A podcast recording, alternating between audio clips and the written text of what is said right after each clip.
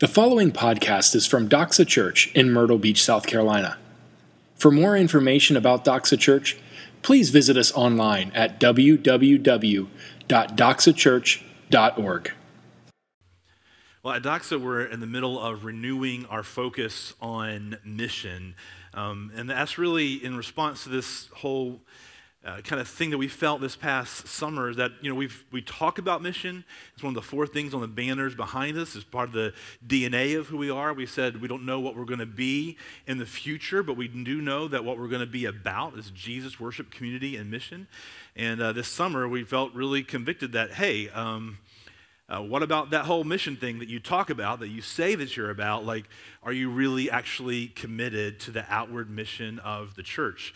And our response were like, man, it's something that we, we, we think about, we say, but our lives don't actually reflect that. And so we're in a, in a season where we're trying to align ourselves and refresh ourselves and even have a, a season personally and as a church to repent and say, hey, Lord, would you forgive us for not caring about your mission the way that you do, and would you help us to care about it the way that you do going forward? And as a part of that whole process, we're in the middle or the third week of a four week series on uh, John 10, particularly verse 16, where we're looking at Jesus' heart for his mission, God's heart for this his mission. verse 16, let, us look at that together again. If you have your Bible, uh, you can look at just verse 16 of John chapter 10.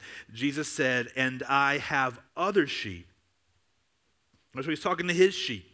He's talking to the Jews, and he's also talking to his particular disciples that are already with him. They've been following him. And he says, I have other sheep that are not of this fold or this flock or the safe place where you keep a flock. I have other sheep that are not of this fold. I must bring them also, and they will listen to my voice. So there will be one flock one shepherd. That Jesus, what we saw last week is that Jesus is sharing his great heart here.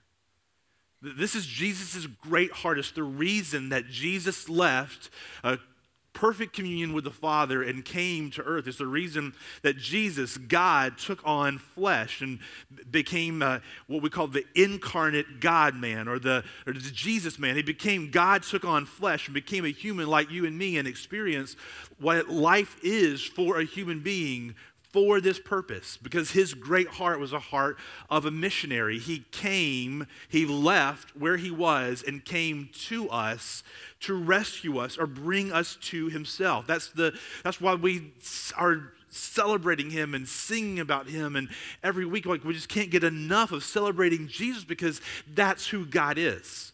God shows us his heart to us through Jesus that he came. He left and he came. He left the ease of heaven and he came to us. He came to rescue us at great personal cost to himself. Like it wasn't like just some some like little thing for him. Like he took on flesh and then lived a perfect life, suffered a substitutionary death for you and me, and was risen again, raised again by the Father in order to rescue us and bring us, his lost sheep, back to the Father. That's, that's amazing. That song that if you've heard before, like the most popular Christian song in history, Amazing Grace, that's why it is amazing. Because Jesus left and he came when we didn't have anything going for us. He didn't look at us and say, oh man. You know, you know like, anybody remember? I remember these moments because uh, I was always one of the last kids being picked. But you remember that moment when you got to be a captain of a team, like kickball or baseball or football, and you get to pick, you know, everybody's standing there awkwardly, and, and you get to pick, you're like, oh, yes, I want you. You come over here because I know how fast and how good you are. And, and the other guy's like, no, okay, I wanted him, but I'll, I'll take you. And you go back and forth down the pecking order until you left like me and you know the other kid over there and somebody's like all right i'll you look okay, I'll take you, and then I would go to the last team. That, that's kind of the, so I remember this very, it's like very vivid in me. Like Jesus wasn't looking around at earth, at humanity, and saying, oh man, I got to have them on their team because they are so awesome. He loved us when we were that last kid. We didn't have anything going for us personally. He came and he rescued us It wasn't always nice to be like one of the uh, maybe you guys weren't in that situation, but it was nice to be one of the bad like the, one of the unathletic kids, one of the not very gifted kids, and you got picked, but you got picked on the good team. And, and like maybe you caught like amazingly, uh, they threw a pass to you and you actually caught it, and like maybe you score, you, like you actually contributed to some, to some extent, but your team won, and, and like you couldn't take much credit for it, but man, it felt really good to be on the winning team. That's what it's like to be a child of God. Like we didn't have anything going for us. He picked us and He carried us all the way down the field to the finish line. He came to rescue us. He came for us. But you know, what? that's, that's encouraging. It's not a down thing, that's encouraging. Because he loved you. You don't have to put, up a, put on a mask or pretend that you're any better than you actually are. God knows everything you have ever done, that you're doing right now, and you ever will do in the future. And if you are a child of His, He picked you in spite of all of that. And not only in spite of all that, but His sacrifice on your behalf covers you in all of those deficiencies. And the scripture tells us that the Father sees you and me the way he sees his son, Jesus. That's amazing. He came to us to rescue us. Jesus came as a missionary, but then we saw an amazing thing last week is not only did Jesus come as a missionary for us to rescue us, but that he came as the missionary God and then turned around to us, his found sheep, and said, Now I'm sending you as missionary sheep. You've been found, and now I'm sending you to go out and find the others that are not of this fold. This heart that we see of Jesus, I have other sheep that are not of this fold. Jesus always has this heart for the others that have not been brought in yet. The whole picture, the whole story, when, when Jesus told the story about that, which of you, if you have a hundred sheep and you have 99 in the fold, with one still out missing, you'll go out and you'll find that one. You'll do whatever you have to do to go out and find that one. Jesus, that's the heart of God for the sheep who are outside, and he turns around to you and me and says, All right, now you're found. Help me go find these sheep. He turns us into missionary sheep in John 17, 18, and then 20, 21. He said to the disciples, I'm sending you just as the Father sent me. And that has been echoed down throughout the generations to you and to me as well. That's the same call he gives to all of us who are found and brought into the safety of the fold or the flock. He says, Now you go just as the Father sent me, so I send you. We call it the Great Commission, Matthew 28, 18 through 20. It's the last thing that Jesus said to his disciples. It's the last thing Jesus said to his church. Post post resurrection Jesus. So he's in his glorified body. He's been spending days and weeks with his disciples, and now he's ascending to the Father. And the last thing that we have recorded that he says to them is he says this He says, all authority in heaven and on earth has been given to me. Go, therefore, and make disciples of all nations, baptizing them in the name of the Father and of the Son and the Holy Spirit, teaching them to observe all that I've commanded you. And behold, I am with you always to the end of the age. What did he say to do? He said, Go, therefore, and make disciples of all nations, Jesus passes on his heart, his missionary heart, his care to find his lost sheep to us, his found sheep. He passes on his heart and his mission for them. Do you hear that in what he says? It's not just a mission, but it's his heart too.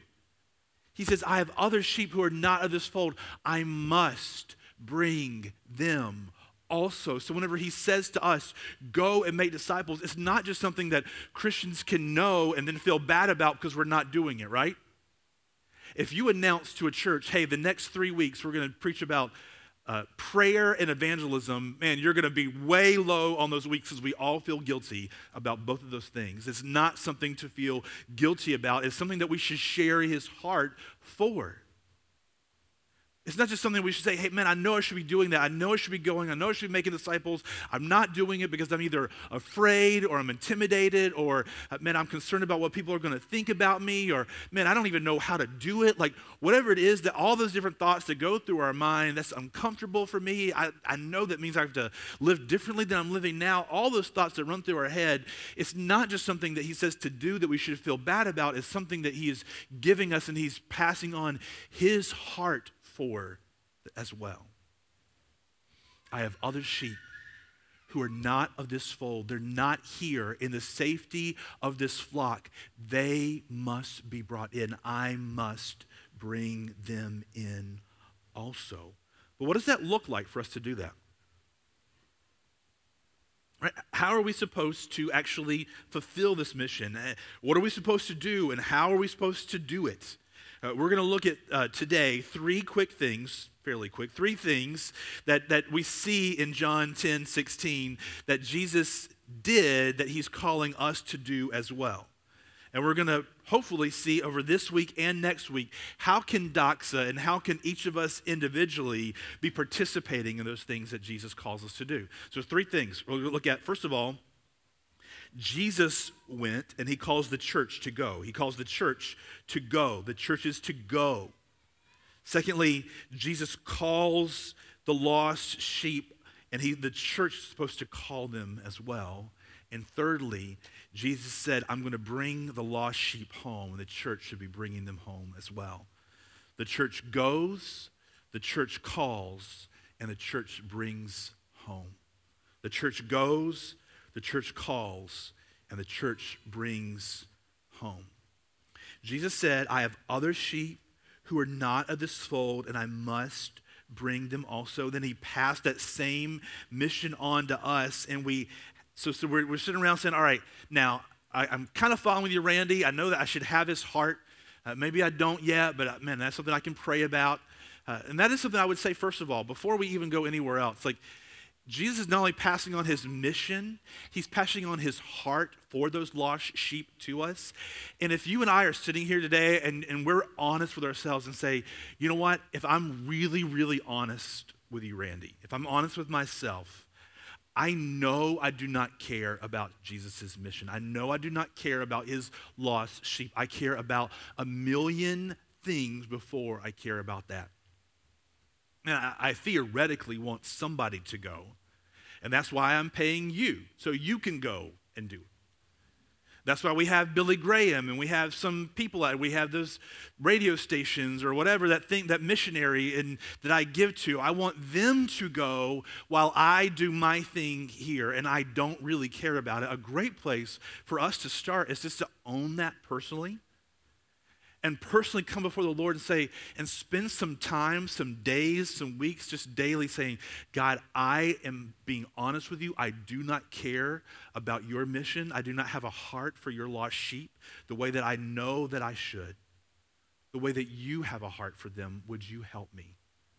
Would you help change my heart? I promise you this if you're a believer and you pray that prayer for any certain amount of time, I promise you that you will begin to care about Jesus' lost sheep more than you do now.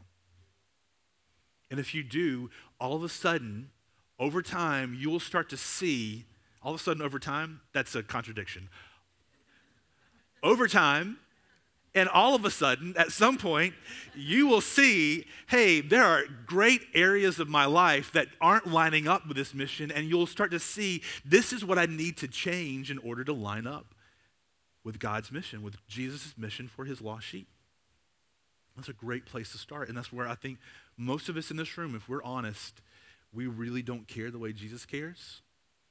That should hurt us a little bit. And we should begin a a season of time where just we pray, God, help me to care about your lost sheep the way that you do. But then how do we do this? Like whenever we start to really care and we're saying, all right, God, I'm gonna, I'm gonna follow you, I wanna go. He said, go into all the world. He said, go and make disciples of all nations. Go into all the world, he said. So, how do we do that? So, let's look at a quick example here of what that looks like when Jesus actually sent some people. So we have a story in Mark 6, verse 7 through 13, where Jesus turns and he's been ministering, he's been going, he came and he's been proclaiming the gospel, he's been uh, healing and doing amazing things, and now he turns to his 12 closest disciples, the 12 apostles, and he sends them out. So, hear this. If you have your Bible, you can turn there, Mark 6, 7 through 13. If not, you can just sit back and listen to my melodious voice as I read it to you. And he, that's Jesus, called the twelve and began to send them out two by two. And he gave them authority over, hear that? Hear how it sounds a little bit similar than to the Great Commission whenever he, he left? He gave them authority, and then what did he say to them before he ascended? He said, All authority in heaven and earth has been given to me, so therefore go. So he gave them authority over the unclean spirits.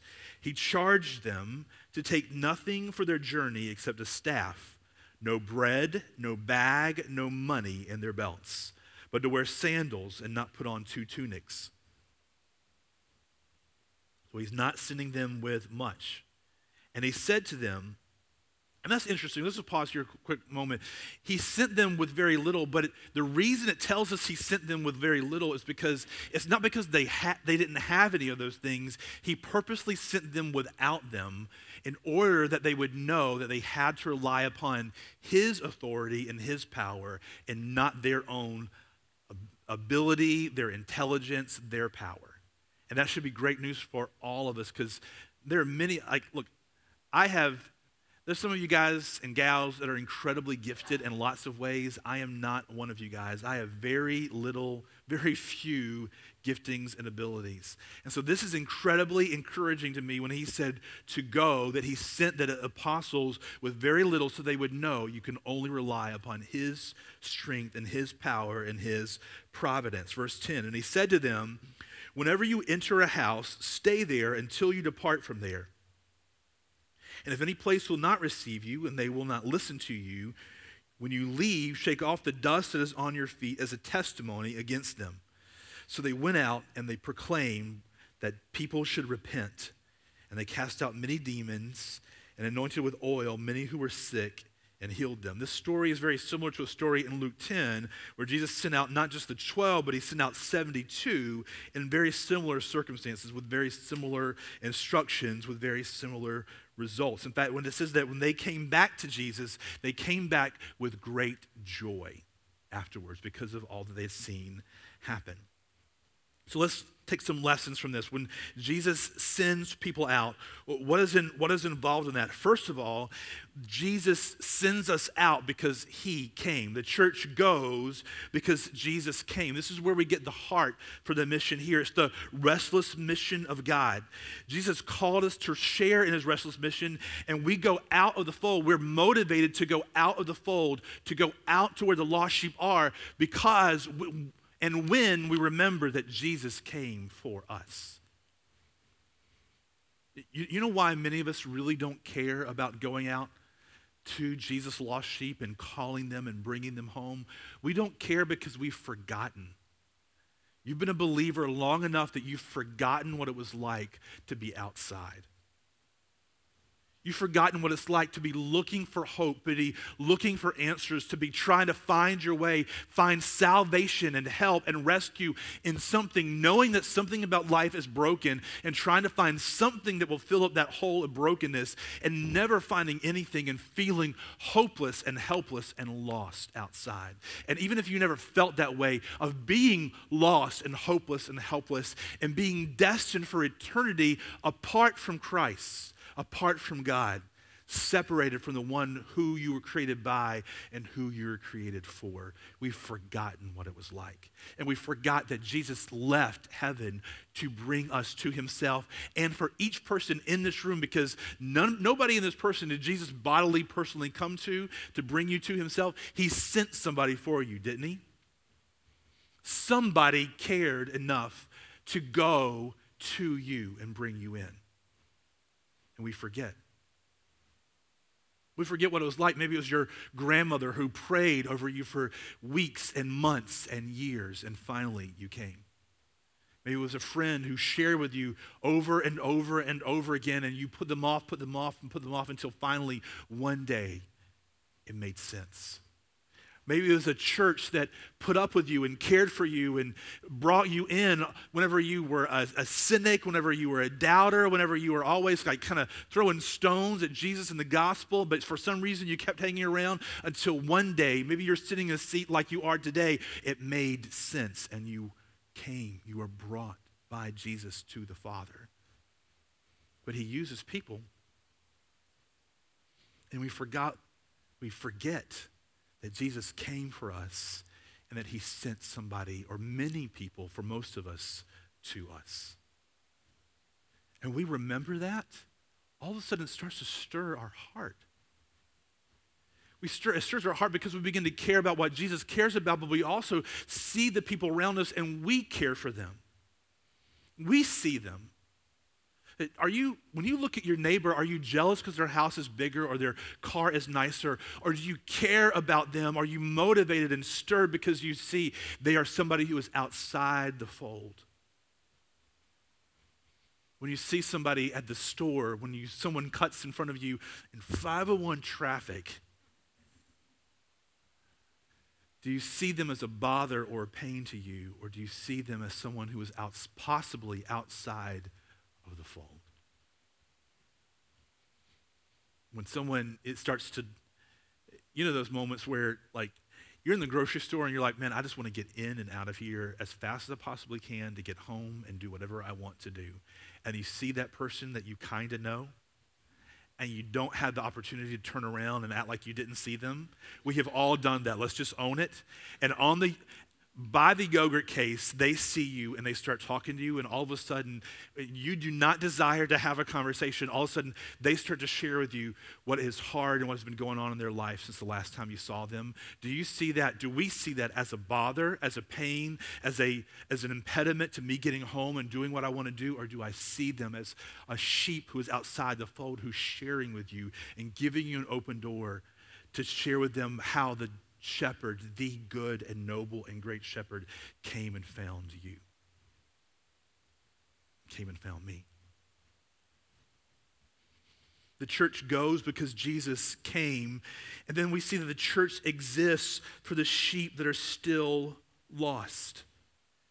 Jesus sends the believers, the disciples out here, just as we see him send us out in the Great Commission, and that he's telling us, this is what you exist for. This is what the church exists for. The church exists for the sheep that are still lost and outside of the fold. Doxa Church exists not so we can come in here and sing happy songs and hear some guy talk or have a community group I'm comfortable with or have a place my children like to go to on Sundays. Doxa Church exists for the sheep that are still outside of the fold. That's our mission statement. Doxa Church exists to make disciples who joyfully worship Jesus with their whole lives. That's, in fact, that's just restating Jesus' great commission go, therefore, and make disciples of all nations. That means the church exists for the, for the lost sheep who are outside the fold in our neighborhoods, in our workplaces, right here in the Grand Strand, and those who are lost outside of the, of the flock abroad in the United States and across seas. Like we should be motivated and moved not just for the lost sheep who are here in Myrtle Beach, but for the lost sheep who are in Asia and Africa and South America, the lost sheep who are scattered abroad in many unreached people groups who do not have a, a authentic witness to the gospel in their language and in their culture. We should care about that. We exist for that. And look at how he sent them. He charged them to take nothing for their journey except a staff, no bread, no bag, no money in their belts, but to wear sandals and not put on two tunics. The wording there is not a wording of com- comfortability, is it? Like, that's not popular to read in the American church. Like, hey, here's what Jesus is doing. He's calling us to go to live a life on mission, and that will often be uncomfortable. It will often be that, you, that we live at a lower standard than we could live at because we are leveraging our time and our resources and our talents for the mission of God around us. But here's the question, and you might have heard this example before, and if you have many times, then forgive me, but it's, I think it's a great, uh, a great analogy, a great illustration. Do we think of the church as a cruise ship, or do we think of the church as an aircraft carrier? Like, as a, a cruise ship, whenever you're going on a cruise, you're picking the most luxurious, well appointed ship and the most luxurious, well appointed cabin that you can possibly afford, right? And you're looking for all the amenities that you can get for the amount of money that you have to spend. And whenever you find that ship that you want it to, to, like you're paying money into the ship, you want it to fulfill all your dreams of what your dream vacation can be. And many of us approach church that way. Hey, what do you have to offer me as a church? What do you have to offer me and my family? But what we're reading here in the Great Commission in John 10, there are sheep who are not of this fold. I must bring them in. And here, as he is sending out these, uh, these 12, these disciples on his mission, what we're reading is that Jesus views the church more like an aircraft carrier than a cruise ship. An aircraft carrier is a incredibly safe mobile command center. And even then, the crew and the fighter pilots and everyone who supports everything that happens that live on that ship, they do not support that ship alone. They're there so that the ship would have a reach beyond itself. It's sending fighter jets abroad to cover a larger area. It is mobile, it is safe, it's a command center, it houses the crews, it fuels the fighters, it repairs the damage, but the purpose is to send them out, and that's what the church is to be. We're a aircraft carrier, but then on Sunday, what happens at the end when we say, you know, go in peace, and you guys might have a coffee or talk to somebody for a few minutes, you might help tear down, and then what happens to all of us? We scatter all over the Myrtle Beach area, don't we? Instead of viewing it as like, hey, this is where we come and this is church, we should view this is where we come to get fueled up. This is where we come to get repair. This is where we come to get ready. And then Jesus sends us out as like these fighter jets, if you will. He scatters us all over the Grand Strand to take his gospel, his good news to the places that I will never, you get to take it where I would never go, and I get to take it where you would never go in the spheres of influence that each of us have your neighborhood, your apartment building, your school, your workplace, your friends, your family are, are places that I will never get to and they may never come here, but we go to them every day, right? And we should view our life as a life of going. A, a, a lot of uh, scholars think that a good reading, and they, they can debate this, but uh, they think a good reading of the Great Commission would be not just to go, but it says, as you go, make disciples. You know what that means? That means that as you and I go in our daily life, we should be going with intentionality to make disciples. It's what the early disciples did. Here's an interesting thing that happened. The apostles spent most of their time early on in Jerusalem. And then, whenever they finally started to be scattered abroad, they would come up into a city and they would sometimes they would find no believers there, but oftentimes they would already find some believers there in that city. Now, how did they get there? They got there because not because Peter had gotten there. They got there, those believers in these different cities all around the Roman Empire, because as these merchants, as these families went about their life, as they traveled for business, or they went back home, or they went to their families, or visited whoever, they took the gospel with them where they went, and people heard, and they believed, and they left believers there. That's what you and I are called to do as we go to make disciples in each of our spheres of influence. But here's the thing that's always happened believers who have always supposed to have our head focused and looking outside. The church exists for the sheep who have not, who are still lost.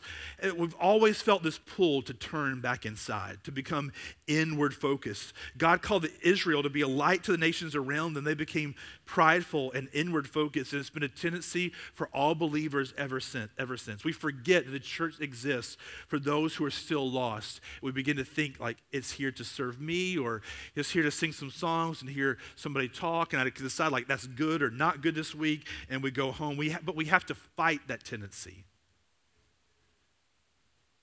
And that happens as we renew our vision with Jesus' heart, the thing that we've been talking about. God, give me your care and your love for your lost sheep. So that as I go, I go to make disciples.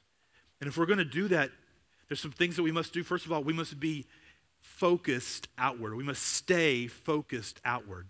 There, there are many of us in this room, not all of us, but there are many of us who have very few relationships with people who don't, who are not in the, inside the flock. Most of all of your friends are Christians and you listen to Christian radio and you watch Christian movies or whatever it is that you that you do and you're sort of surrounded inside this Christian bubble and you're safe and it's nice and it's fun and it's always comfortable but are you going out to where they were? Are you focused outside to see where and here's how you're focused outside. You're, you're focused first of all by saying jesus let me see where you are at work in the people's lives around me and let me join you there. And that will oftentimes mean, mean seeing, like, hey, you see a, a, someone who's at work or a neighbor who, for some reason, like, man, they always want to talk with you. They start to share about their life with you. They open up with you. They want to hang out with you. And what we see there is that God's moving already on that person's heart to tie them to us. When it, Jesus said, whenever, he, whenever you enter a house, stay there until you depart from there. And if any place will not receive you, will not listen to you, when you leave, shake off the dust. And uh, in Luke 10, he's talking about you go to a city and you find a person of peace. And that's what he's talking about. He says, You go and you look around and you say, God, where around me, what kind of relationships are around me? Have you sort of like brought them to me? And there's an opening there. And am I just viewing this person as a friend or a bother? Am I actually seeing, like, this is a person, maybe the Lord is working in their life and He's calling me to go to them and to share the gospel with them? It means we must be focused outward. It also means we must be intentional in our mundane, everyday lives. I think most of us, we're just trying to get through the day, but are we actually being intentional, saying, God, as I go today, would you use me? As I go today, would you bring about relation, conversations with people that I did not anticipate?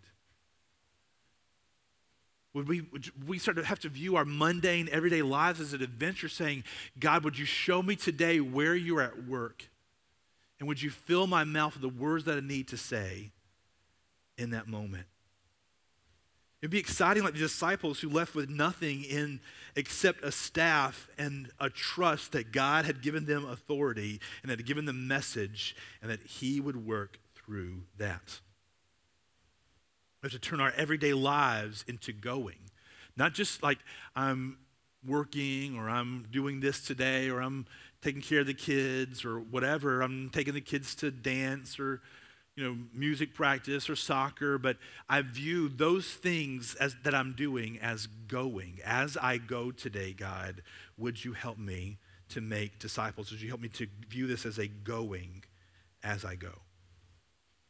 And for a lot of us, it means that we, we have to intentionally make margin or, or, or enough elbow space in our lives that we can actually, like, invest in God's mission around us have you allowed or do you allow time in your schedule and, and elbow room in your finances so that if you see a place where God is at work around you, you actually have the ability to engage in His mission? Or is your time always so strapped? And is your, are your finances always so strapped that you, and if something came up, you actually could not help somebody around you? And that means making some sacrifice. It means not doing some things that we would otherwise do with both our time and our finances. It means that we have to pray for our neighbors and for the nations. Do you and your friends, do you and your spouse, do you and your family ever stop and pray for your neighbors? Pray for your family members who are not believers. Do you together pray for them and ask that God would move? Because I think two, two things happen as we pray. God moves in response to our prayer in ways that we cannot understand, but also as we pray, God moves our hearts. And all of a sudden, as we pray, God moves our heart to care more and more. And all of a sudden, we will see where He is at work around us in ways that we've never seen before. Quickly, let's move on. The church has to go and the church has to call. Uh, do you notice what Jesus gave the disciples when he sent them out? When he sent them out in this mess, in this uh, passage, he gave them authority, and apparently he gave them a message because we see that he, they, they, in verse 12, that they proclaim that people should repent, but he didn't give them anything else. All he tangibly gave them was the message, because his authority is kind of intangible, right? Like he didn't give them like a signed paper saying, the God of all creation has sent this person out, do whatever they say to do. All they had was, all they could tangibly had was his message, and that's all that he gives us in regards to his mission, is his message. And the message is twofold. We see it here.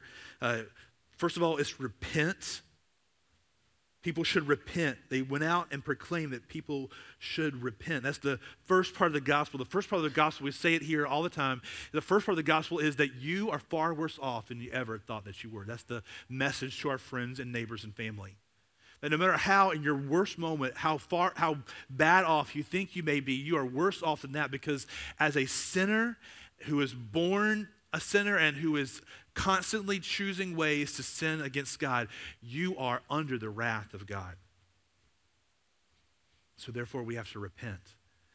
And the good news is that there's a capability to repent and that you are far more loved than you ever dared to dream. That's the believe part. We're called to call people to repent and to believe. You're far worse off than you ever thought you were, so you need to repent. But yet Jesus came, whenever you were unloved, he came for you to bring you to God, and that you should believe and trust in him. That's incredibly good news.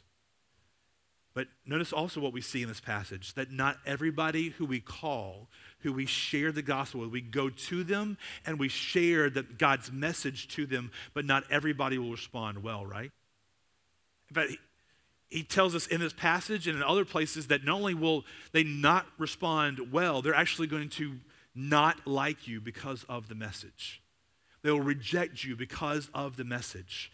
They will not want anything to do with you because of the message. They will consider you their enemy because of the message. And that is sad and scary and disconcerting, right? But yet he says that some people will. He said, I must bring them also, and they will what? They will listen to my voice we go and we call people to repent and believe in Jesus, and that's all that we can do. That's all He has given us. It's the only like weapon, the only thing that He's put into our hands. And what He is saying is, if you go empty-handed with only the message to your neighbor, to your friend, to your family member, and you share with them, they may believe or they may not believe, but God will cause them to believe. It's in God's hand to do anything. It, and this should be encouraging. It's not in your ability to share it in a cool way. It's not in your ability to be a great communicator. It is in God's ability to call them as you are sharing with them. In our weakness, it's His authority and His message. He said in John 5 25, Truly, truly, I say to you, an hour is coming and is now here when the dead will hear the voice of the Son of God, and those who hear will live.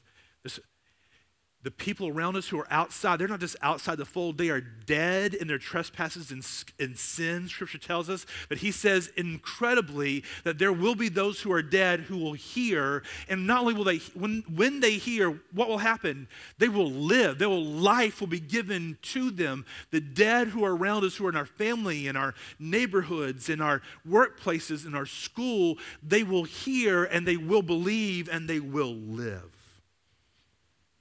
Our power isn't in the way that we share the message. The only authority and the power that we have is that He will call them as we share the message that He gives us.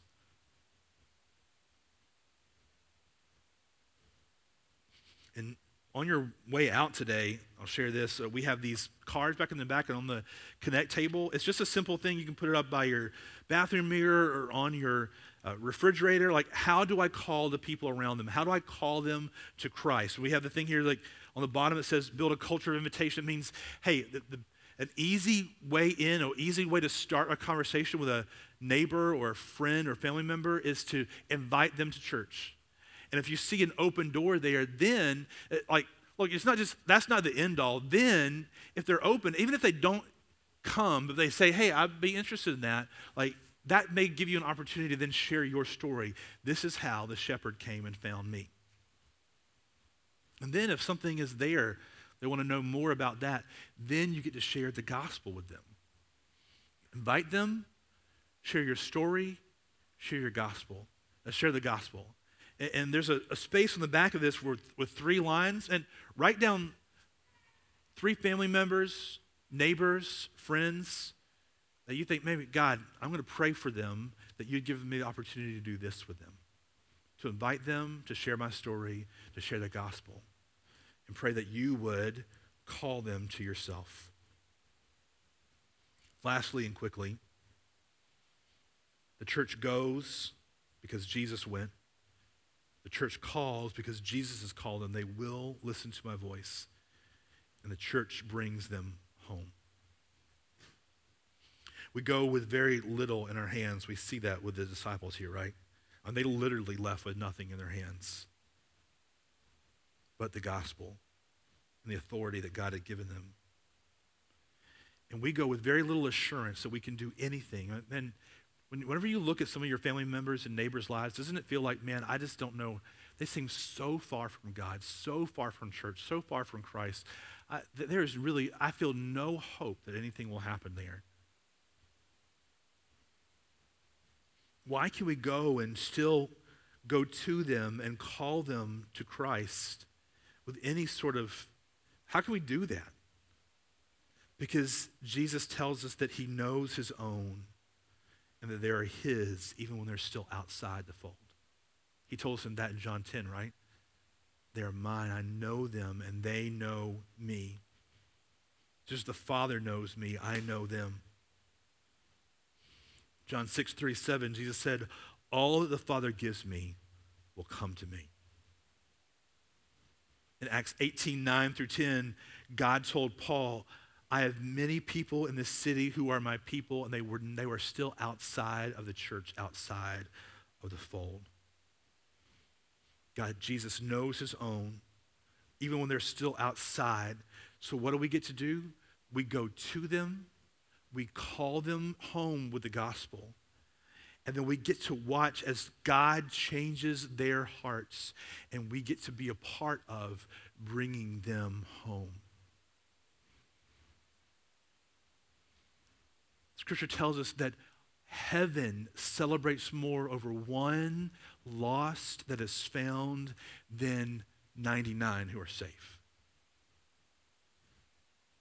Heaven celebrates when Christ brings one of his lost sheep home, and don't we want to be a part of that? When the, when the disciples returned here, we can imagine, but we know when they came in Luke 10, when they came back to Jesus, it says they came with great joy no matter what it costs you, no matter what sacrifice it costs us as a church, no matter what it costs you in your personal life, whenever you are a part of call of going and calling, and one, and one of God's lost sheep comes home because you went and you called, that brings incredibly great joy because the mission is urgent. Because the mission is fueled by Christ's love for them. And it's the reason that the church exists to call his lost sheep home. We are not a cruise ship. We are people who are sent by Jesus on his mission. So if, if, he, if, he's, if he is sending us, then let's go. Let's call them home with confidence, and then let's in, have great, incredible joy as we bring them in back home to their father. Let's go. Let's call them and let's bring them home. Let's make that our unending, our restless mission as a church. And let's make that our rest, the restless mission of each of us in our lives. By God's grace, let's do that. I'm going to pray for us, and as the band comes up, we're going to open up the front for communion. And we're going to be two stations, one on each side. There'll be a basket with the cracker, and then the cup. You take the cracker, you dip it in the juice. It's open to everyone who's a believer in Christ. Uh, but here's, here's what I ask you two things. First of all, if you're here today and you've never responded to the shepherd's call to come home, I pray that you would hear that echo this morning in your heart and your soul. And you would see that you are outside of his fold. And you would see all that he has done for you, and you would come home to him today. That you would repent and believe and trust in him alone as your salvation.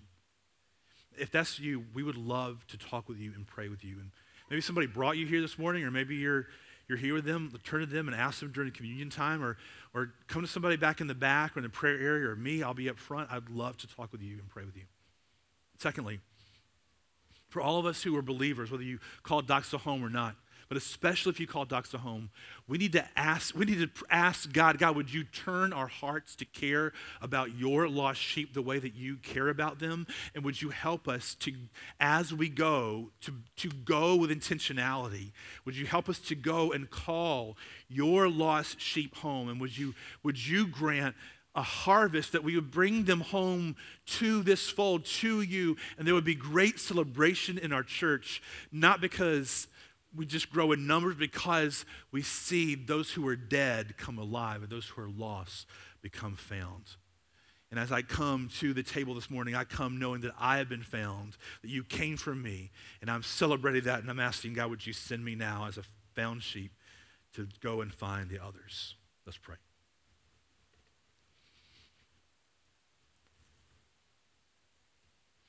Father, we were lost. We were away, we were separated, and you came for us. And now you call us to go. So, Father, I pray that you would turn our hearts to you, that you would help us to care about your mission, that you would help us to care about those lost sheep, that we would picture their faces in our minds right now, our neighbors and our friends, our family members who are far from you, who are outside that you would stir our hearts and affections to, to care for them the way that you care about them. God, would you cause us to shed tears that we have been found when we had nothing going for us? And would you cause us to shed tears that they are outside? And would you give us the motivation and the energy and the power that we don't have on our own to go to them and to call your lost sheep back home? Would you do that, Lord? Would you not help us not to leave it for somebody else to do, but to take that on ourselves? God, send us.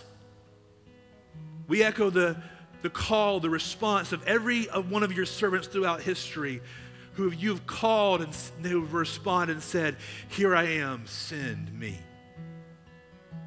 Send us, Lord. Send us with your heart. Send us with your authority. Send us with your message and help us to come back with somebody standing beside us. let there be great joy as your lost sheep come home. God, help that to be our mission. Help that to be the reason that we exist, and not to accept any lesser life than that. As in Christ's name we pray. Amen. As you see fit, come forward for. Thank you for listening to this podcast from Doxa Church. We are so glad that you took the time to join us today. At Doxa, we exist to make disciples who joyfully worship Jesus with their whole lives. We invite you to join us. Doxa Church meets at 10 a.m. every Sunday at River Oaks Elementary School. For more information about Doxa Church, please visit us online at www.doxachurch.org.